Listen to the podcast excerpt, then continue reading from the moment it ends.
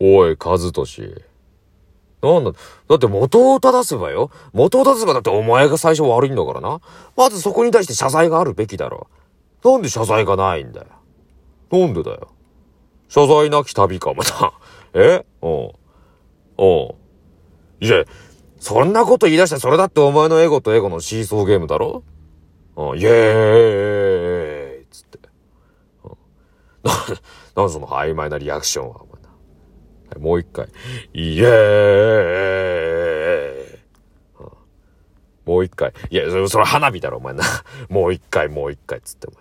自分で歌え自分の歌なんだから。いや、さよならバスだろ。ゆずだろ、その歌。おい、ゆず全然関係ねえだろ。自分の歌歌えっつってんの、お前。おー、どこ行くんだよ、お前。いや、決めとけよ、それ、お前。さあ、どこへ行こうじゃねえんだ、お前くしゃっとした笑顔でこっち見てくんだ。お前のその顔で今日一日ずっと俺イライラしてんだからな。